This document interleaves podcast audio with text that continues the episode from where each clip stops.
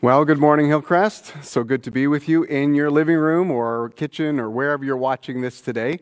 Uh, and everyone who's joining us, if you've never watched a Hillcrest uh, video before, well, uh, it's your first time. We're so excited that you've joined us. Actually, thankful that I can join you today because I know that I'm in your living room or wherever, whatever space that you're in today. Today, I want to ask a really important question. I want to begin with a very important question, and that is who is Jesus? Who is Jesus?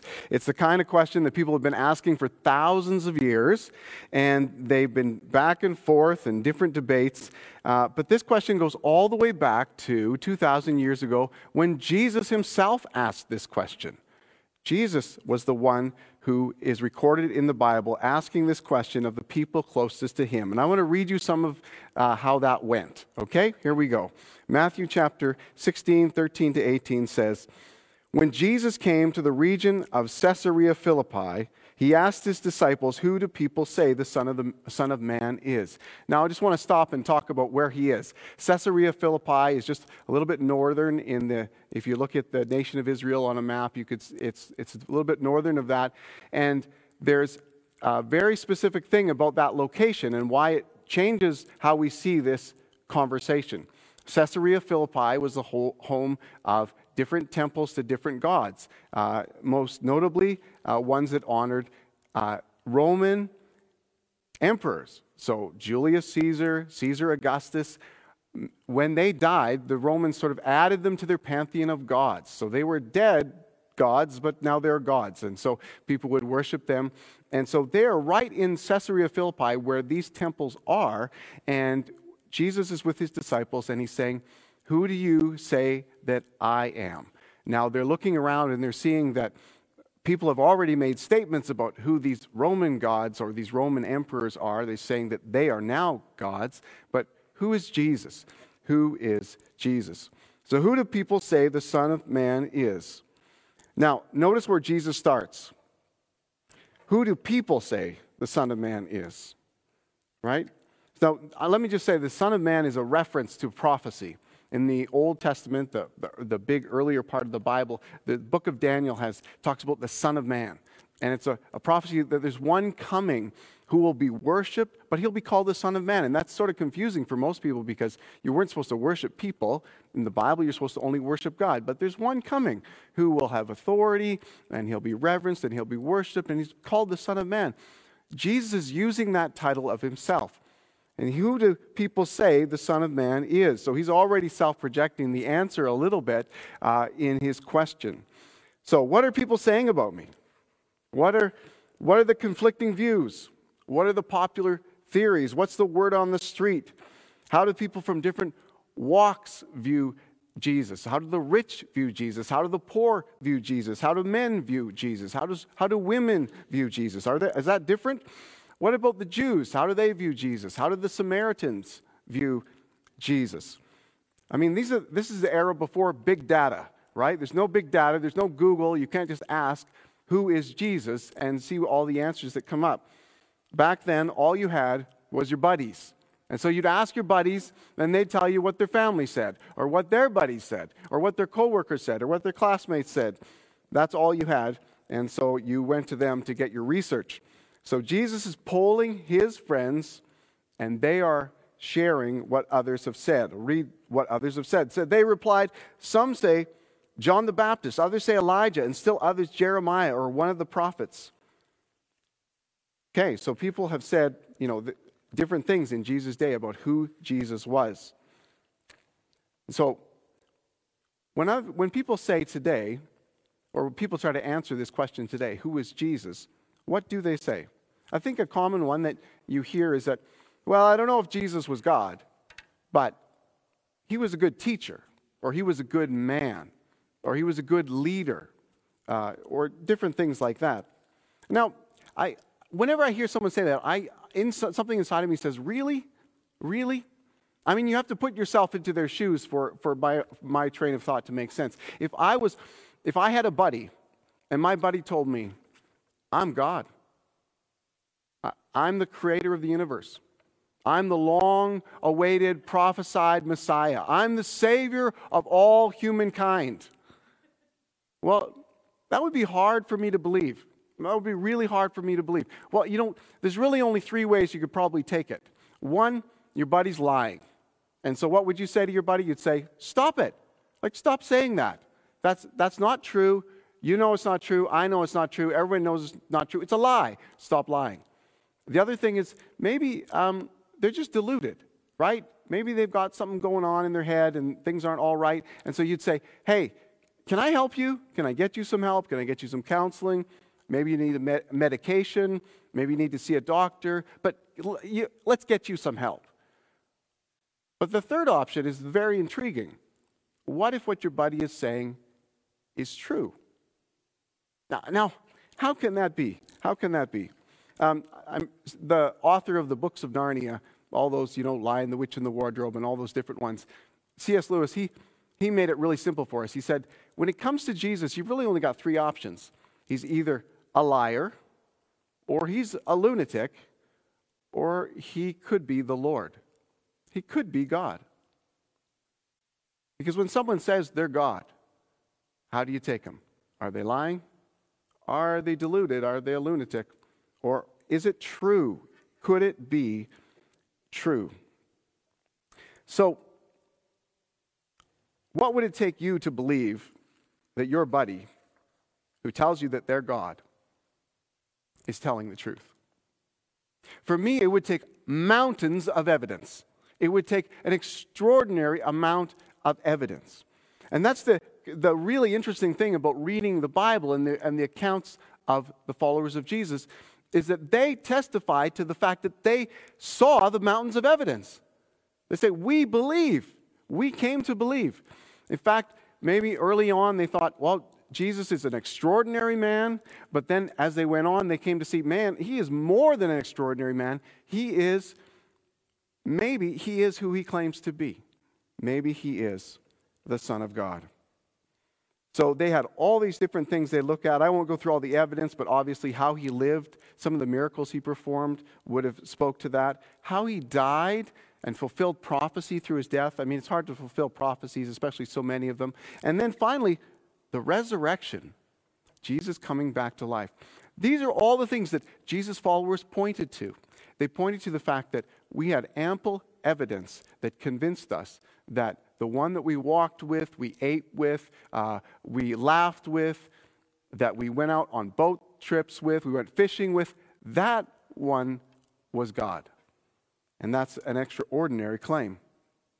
So you might say, well, maybe they just said he was God because of some reason. They had an ulterior motive. Maybe they wanted to get rich off this plan. Maybe they wanted to become powerful or famous or just they wanted attention.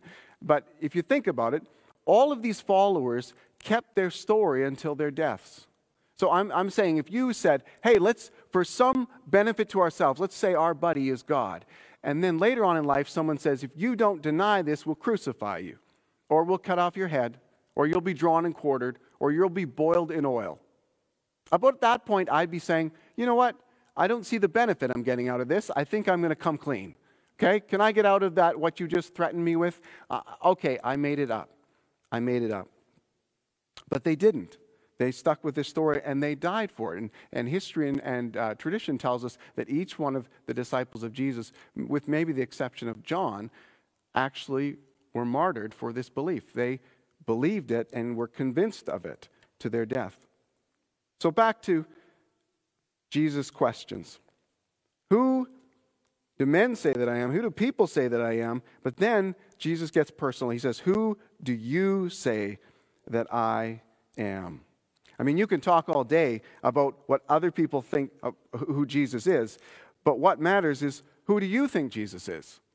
And who do I think Jesus is?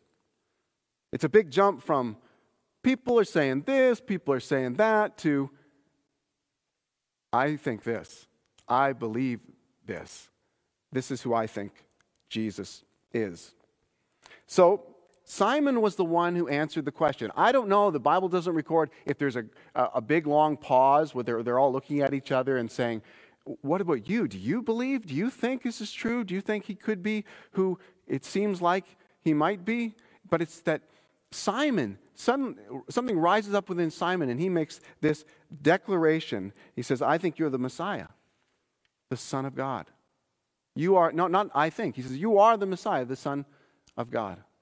And, and right away, Jesus affirms this. Now, Jesus doesn't deny this, Jesus affirms this. He says, Blessed are you, Simon, son of Jonah, for this was not revealed to you by flesh and blood, but by my Father in heaven. Uh, I'll add a little tidbit to that. He says, You are the Messiah, the Son of the living God. Remember, we're standing in close proximity to the, the temples of dead gods, of dead men who now are venerated as gods, as that was the practice in the Roman worship. So he's saying, You are the Son, not of dead gods, but you are the Son of the living God. Very interesting. I'll just throw that in for free. You are the Messiah, the Son of the living God. And he says, Simon, this was not revealed to you by flesh and blood, but by my Father in heaven. Wow. So, Jesus, uh, Peter, or Simon, takes the leap. You know that the Bible teaches that if you find out who Jesus is, you'll find out who you are too? You know that? In fact, that's here, right here. It's funny that Jesus not only affirms the answer that Simon gives, but then he goes on to change Simon's name. Now, this shows up in the Bible in many different people. Uh, different people had their names changed. Jacob was changed to Israel. Abram was changed to Abraham, you know, different people. And those were significant. All those name changes. You know, when your name is changed, it's significant. It means that the future that you maybe imagined for yourself when you had your old name is changed. There's something about your future that's going to be dramatically different. And when you find out who Jesus is, then the thing that happens is you start to find out who you are. And that's what happened for Simon, who Jesus changed his name in that moment to Peter. It says, I tell you that you are Peter, and on this rock I will build my church, and the gates of Hades will not overcome it. So Peter was born to fish, he thought. He was born in probably a fishing family as a fisherman, learned from his dad, and that's what he did. If you ask Peter, Who are you? I'm a fisherman. Okay. But Jesus changed the trajectory of his life. In fact, Jesus had a plan, long before Peter was born, that he would lead, that he would lead many people into starting a worldwide movement of changing people's lives by embracing Jesus as God. And so when you discover who Jesus is, then you'll start to discover more about who you are and who you were created to, to be, and also what you were created to do. All right. So, let me read you a little a few more verses. Matthew 16 and verse 21. It says, From that time on, Jesus began to explain to his disciples that he must go to Jerusalem and suffer many things at the hands of the elders, the chief priests, and the teachers of the law, and that he must be killed and on the third day be raised from life, raised to life. so, who Jesus is not only determines who we are and what we might do, it also determines what, who Jesus, it's, it, once Jesus is declared who he is, it determines what he must do. And that's what he declares right now. He says to his disciples, he must go to Jerusalem. I must go to Jerusalem. Because I'm the Son of God, there are expectations. There are things I must do. There are things that must be done. I must go there. I must be killed. And I must be raised to life. So, who Jesus is even defines what Jesus must do. Now, back to you. You're still wondering a little bit, maybe, I don't know, about who Jesus is. But why is it so important that you come to a conclusion about who Jesus is? You know, who you say he is doesn't actually change who he actually is. Sometimes we just think that. We just think, well, my subjective feeling about someone is that someone is like this. Like you might say, you feel that I am Alex Trebek, but that doesn't mean I can get you onto Jeopardy. That doesn't mean that. In fact, real life will will settle in real quick and you'll know, oh, that's not true. You might think, I think, I think you're just, uh, Justin Bieber. Well, that doesn't mean I can hit the high notes when we sing songs, uh, you know, silly love songs or something like that. The reality comes home when we realize who someone really is. And out of that comes what you can expect from that person. So you, you might have expectations. You say, Well, I think Steve can help me with uh, fixing my car. Well, I can maybe help you fix your taxes, but your car, no, I can't actually. I'm not very skilled in that. I don't have much experience. What about expecting what kind of advice I could give? You might say, well, I think, I think Steve could give me a lot of uh, uh, legal advice. Well, no, I can't. I have very little expertise in that area, but I might be able to give you marriage advice.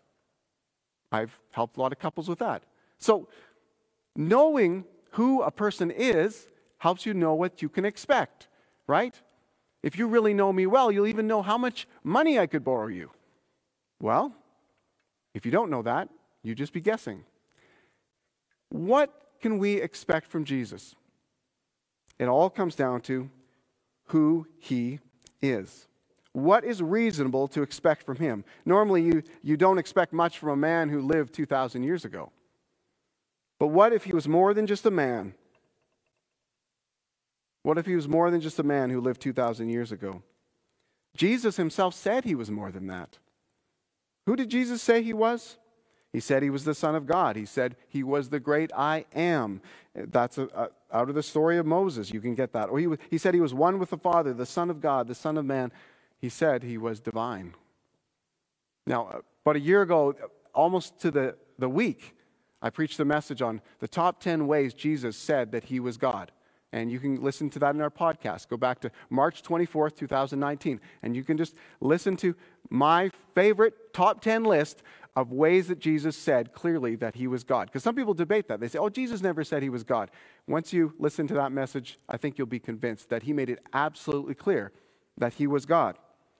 So, Jesus said that he was God. And I love the ways he says he's God.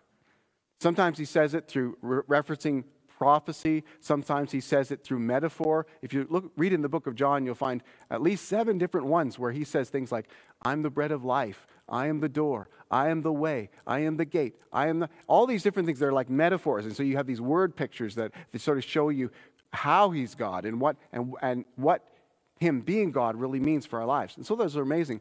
I want to share with you one today that I think just really caught my attention. In our church, we've been reading through a, a, reading plan called The Story. And as we were reading through that reading plan this week, I just hit on these verses and they came alive to me in a really neat way. So, this is a time when Jesus said he was God, but in a very unique way. And it, it's from the story about when Jesus went camping. So, everybody knows that story when Jesus went camping. And so, oh, you don't? Oh, okay. Well, let me tell you about it. The Israelites had festivals. They would have to go to Jerusalem three times a year for significant festivals. And one of them was the festival, festival of tabernacles. The festival of tabernacles. Or another way to say it is the festival of booths. But the way I like to say it is the festival of living in tents. Because that's basically what happened. You would go down to Jerusalem and you set up a booth for yourself. And in fact, people still practice this to this very day. And so the booth is, uh, the ones I've seen are more square with a, with, a, with a square top roof, but they're not very big. So if right now you're feeling a little claustrophobic being with your family all the time, uh, you know, if you're, if you're sort of self-isolating and quarantined or something like that, imagine living in a tent, a very small tent with them. Now, I guess it's Israel and it's warmer weather, so you could just tell them to go outside and play with a cactus or something. But here, in this, this was the thing they did every year observant Jews would go down to Jerusalem and they would live in these tents, this uh, festival of tents, this festival of tabernacles. And they're going through the days, reminiscing when the people of Israel lived in the desert. And it says here, let me just read it to you out of John 7 37. Oh, first I'll say, while this is happening, the talk of the festival is Jesus. People are debating the very question that we're talking about this morning who is Jesus? Is he the Messiah? But he's supposed to come from a certain town to do that. That's a lot of the debate that's happening. And what about these miracles? And but he definitely doesn't teach like other people. I mean, other people, they always refer to someone else's authority. He always refers to his own. Well, that's very different.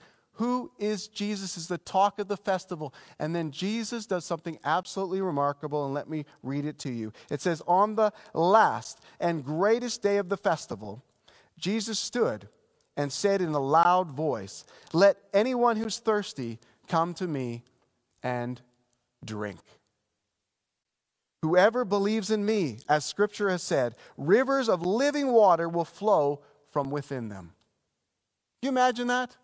All these families there, all these people there, just people milling about, everybody in their little tent village that they've erected in Jerusalem. And then Jesus stands up and he says, at this pinnacle moment when people are thinking about how God has provided the thing to slake their thirst, to, to, to satisfy their parchedness in the desert, Jesus stands up and says this amazing thing Let anyone who's thirsty come to me and drink.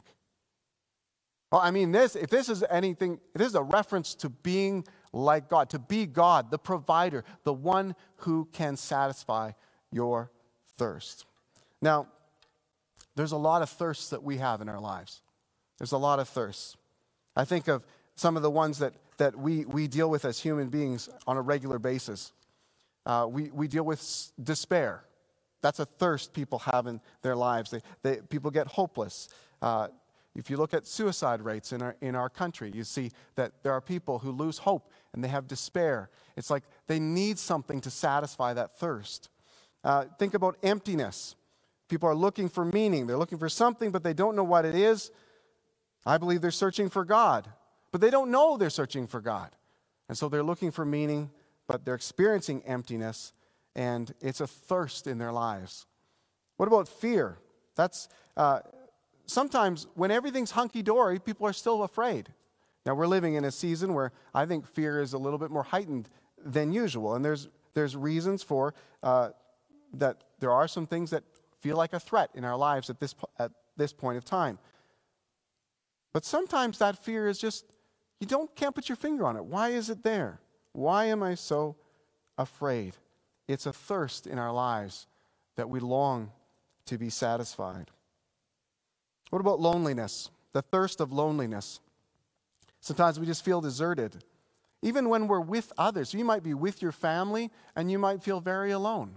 You might be uh, in other seasons of life, you might have community all around you and still feel a loneliness. And I believe that there's a loneliness that you feel deeply that can only be filled by God. It's a loneliness for God Himself. One more thirst the thirst of guilt. Guilt. Many people have guilt. They might not know where the guilt comes from, but they experience it. I remember I was listening just earlier this week to an old recorded message by an old preacher by the name of Billy Graham. You might know who he is. And Billy Graham was saying how he had gone to London and he was talking to one of the top doctors who oversaw the medical community in London. And he got talking to him, and the doctor started talking about guilt. And he said, You know what? In all the mental asylums we have, in all the facilities we have to help people in our nation. He says, I think 50% of those people could go home today if they knew how to deal with their guilt. Wow. Guilt is a big thing. Guilt is a big thirst in the lives of people. What hope is there for those who are consumed with guilt? Now, how do we get guilt? I think we get guilt. I know for me, when I cross a line that I had predetermined I would never cross, I feel guilt. I mean, I can feel guilt in a lot of areas, but those are the ones that really go deep. If you talk about really significant uh, dealing with guilt. So when we cross lines that we ourselves thought nobody should cross, is there any hope for us? God offers his forgiveness to quench the thirst of guilt in our lives. You say, well, okay, that sounds nice. Sometimes we think of God's forgiveness as sort of a light and easy thing, but I, but I can't forgive myself. The guilt doesn't go away because I can't forgive ourselves. And one of the, I think the reasons why we can't forgive ourselves is that we think that our moral standard is higher than God's.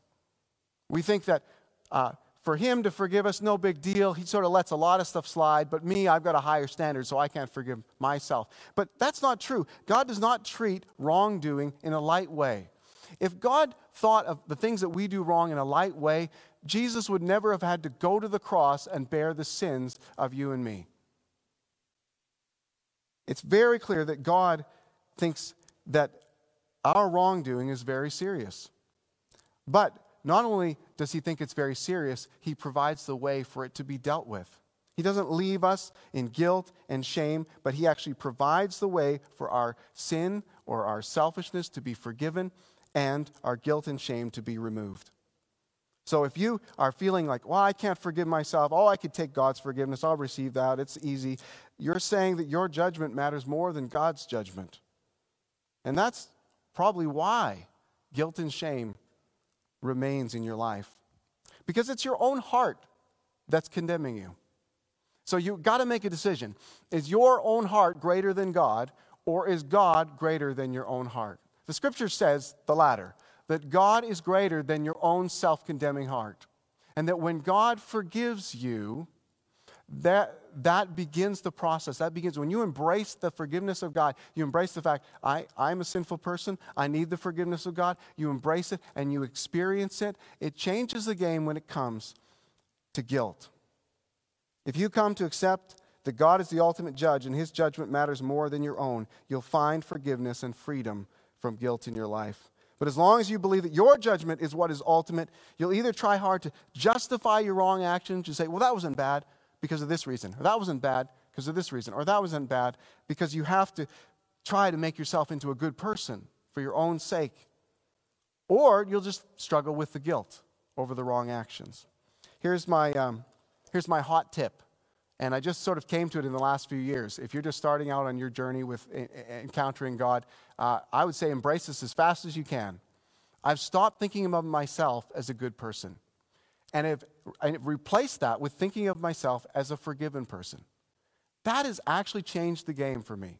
It's radically changed the game for how I deal with guilt in my life. I don't, uh, I don't try to justify everything I've done wrong, but I recognize that God offers His his forgiveness to me, and I've received it and I've embraced it. And so the things that used to cause me the greatest guilt in my life now have become the cause of my greatest gratitude. And that's a crazy thought, maybe, to get your head around. But those things where you once caused you shame and caused you to hide and caused you to uh, put that in the closet, and that'll be a secret that I'll never tell anybody and I'll never reveal to anyone, and I for sure won't talk to God about it because I'd feel so much shame, suddenly changes. You can bring all those things out into the open. You, you can actually be who you are because once you encounter God's grace, you realize that who you are, that person can be loved. You can be fully known and fully loved. And God offers that to you today. And He offers that through His forgiveness and through Jesus, the Son of God. So, all of these thirsts despair, emptiness, fear, and guilt Jesus stands up to say, uh, Come to me if you're thirsty. If you're experiencing the thirst of all in all these areas of your life, you know something's not right. Something's you feel that emptiness, you feel like something's missing. Come to me, I'll quench it. I'll quench it. I think this is one of the, one of the clearest ways. It stood out to me so clear. Only God could say this. This isn't what a man says. This isn't what a woman says. This isn't what a person says that I'll quench someone else's thirst. Nobody uh, should ever have that kind of weight put on them, but God could have that weight put on him. And Jesus declared that he would do that. I love that the second part of that line that Jesus said. He said, let anyone who thirsty come to me and drink. Whoever believes in me, as scripture has said, rivers of living water will flow from within me. So if Jesus is the Son of God, he can quench your thirst. But not only that, it gets even better. If Jesus is the Son of God, he can not only quench your thirst, but he can make you a thirst quencher. He can make you so that rivers of living water flow out of you. Not because you're just drumming it up, trying to be a good person, encouraging and nice and all those things, but because you're actually receiving from God His pure love, the purest love you've ever known, and then you're able to pass that on. So, God, if Jesus is the Son of God, He can quench your thirst, but He can also make you a thirst quencher. And that's what He desires to do. So, what's the response to this? What's the response to Jesus' claim to be God? What's the, what's the way that we respond? Jesus had a simple invitation to people. It was the invitation he made to Simon before he changed his name to be Peter, all of his disciples. He just said, Follow me. Follow me. Come observe what I do. Come observe who I am so that you'll have an example, but so that you'll have faith. Your, your faith will grow in who I am. Everything Jesus did, it was for those two reasons. One, we'd have an example. Oh, Jesus healed, or Jesus loved, or Jesus served, or Jesus sacrificed, Jesus gave of himself, Jesus died for others. Wow, I get it. I see what the example is. But the flip side of that is that so that we would trust him. We would trust him. And people all over the world have come to that point of trusting them. They've said, Who is this Jesus? Well, he's the one I'm trusting. I'm trusting for his leadership in this life but I'm also trusting Him with my eternity. I'm trusting Him with my forever. I'm trusting Him for whatever comes after death. I am trusting Him. And the ones that followed Jesus, the ones who walked with Him, the ones who were eyewitnesses of His glory, that's what it says in Scripture, they did. They trusted Him. They came to trust in Him. And I think that invitation is, is for us today. Let me read you one last little bit of scripture, and then I want to close. It's an encounter Jesus has with a Samaritan woman. And you're not supposed to, in those days, some Jewish men didn't talk to Samaritan women. That's just the context. But I'm going to read you just a couple verses. It's they're at a well in Samaria, and Jesus asks for a drink. And then this is what it says John 4 and uh, 9 and 10. It says, The Samaritan woman said to him, You're a Jew, and I'm a Samaritan woman. How can you ask me for a drink? for Jews do not associate with Samaritans. That's just how it was back then. It wasn't good, it was just the reality. And this is Jesus' answer. Jesus answered her If you knew the gift of God and who it is that asks you for a drink, you would have asked him, and he would have given you living water. I don't want you to miss this. This is really important. I'm going to tell you I resonate with these words so deeply, personally. I've experienced God coming into the thirsts of my life and quenching them. And it's not just, I, I, I, get thirsty again. I get insecure. I get fearful. Despair hits, all sorts of things. Uh, even this week, I had a moment where I was just sort of like, sort of fear and anxiety was dominating. And I had to pull back and go, whoa, whoa, whoa, whoa. I just need to connect with Jesus again. I just need to spend some time with Jesus. I need to pray. I want to talk to Jesus. And you know what? he began to quench those things inside of me that were, were parched. And he wants to quench the things inside of your life as well. He does. And I want to just say, just like Jesus said to the Samaritan woman, if you knew,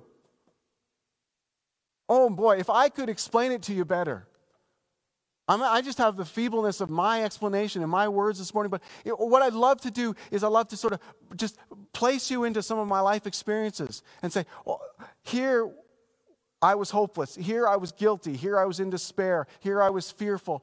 And Jesus quenched that thirst in my life. And he keeps on quenching it. If you knew, you'd be begging Jesus to give you what he has for you. How do you get it? Jesus said, Follow me. Follow me. Now, he made it clear with his disciples. He goes on to say, Hey, you're going to have to deny yourself, take up your cross. This isn't going to be a cakewalk. In fact, it might be the most challenging thing you ever did. But if you do this. You're going to find yourself. Some people think you're going to lose yourself if you follow Jesus. No, no, no. You're going to find yourself. You're going to find out what you were made for. You're going to find out the destiny that's on your life. You're going to find out that there's a purpose for you being born and for you living. And you're going to find it in relationship with Jesus. And if you knew that experientially now, you'd already be saying, Give me this. Jesus, give me living water. Quench my thirst. Change my life remove my guilt, forgive my sin, lead on. I want to follow you. And I want to lead you today in just a prayer. That's how we're going to close together. It's just a prayer of commitment. It's a prayer you could pray any day. But for you, this might be the day, the day of commitment, the first day where you take that step with Jesus. And so I'm just going to, I'm going to read it real slow to you. And it doesn't, the words are not magical. It's what's going on in your heart towards God. If you're saying yes to Him, I want to follow, I want uh, you to lead, I want to give you my entire life. Thank you that you'll take every bit of it and you won't shy away from my dark corners or my hidden things, but that you want to come into every area of, that li- of my life. Let's pray. You can just repeat this on your own, under your breath, or out loud in your home, and God will hear you. Dear Father, thank you that you love me and sent Jesus to die on the cross for my sin. I put my trust in Jesus as my Lord and Savior. Help me live a life that honors you by the power of the Holy Spirit. Amen.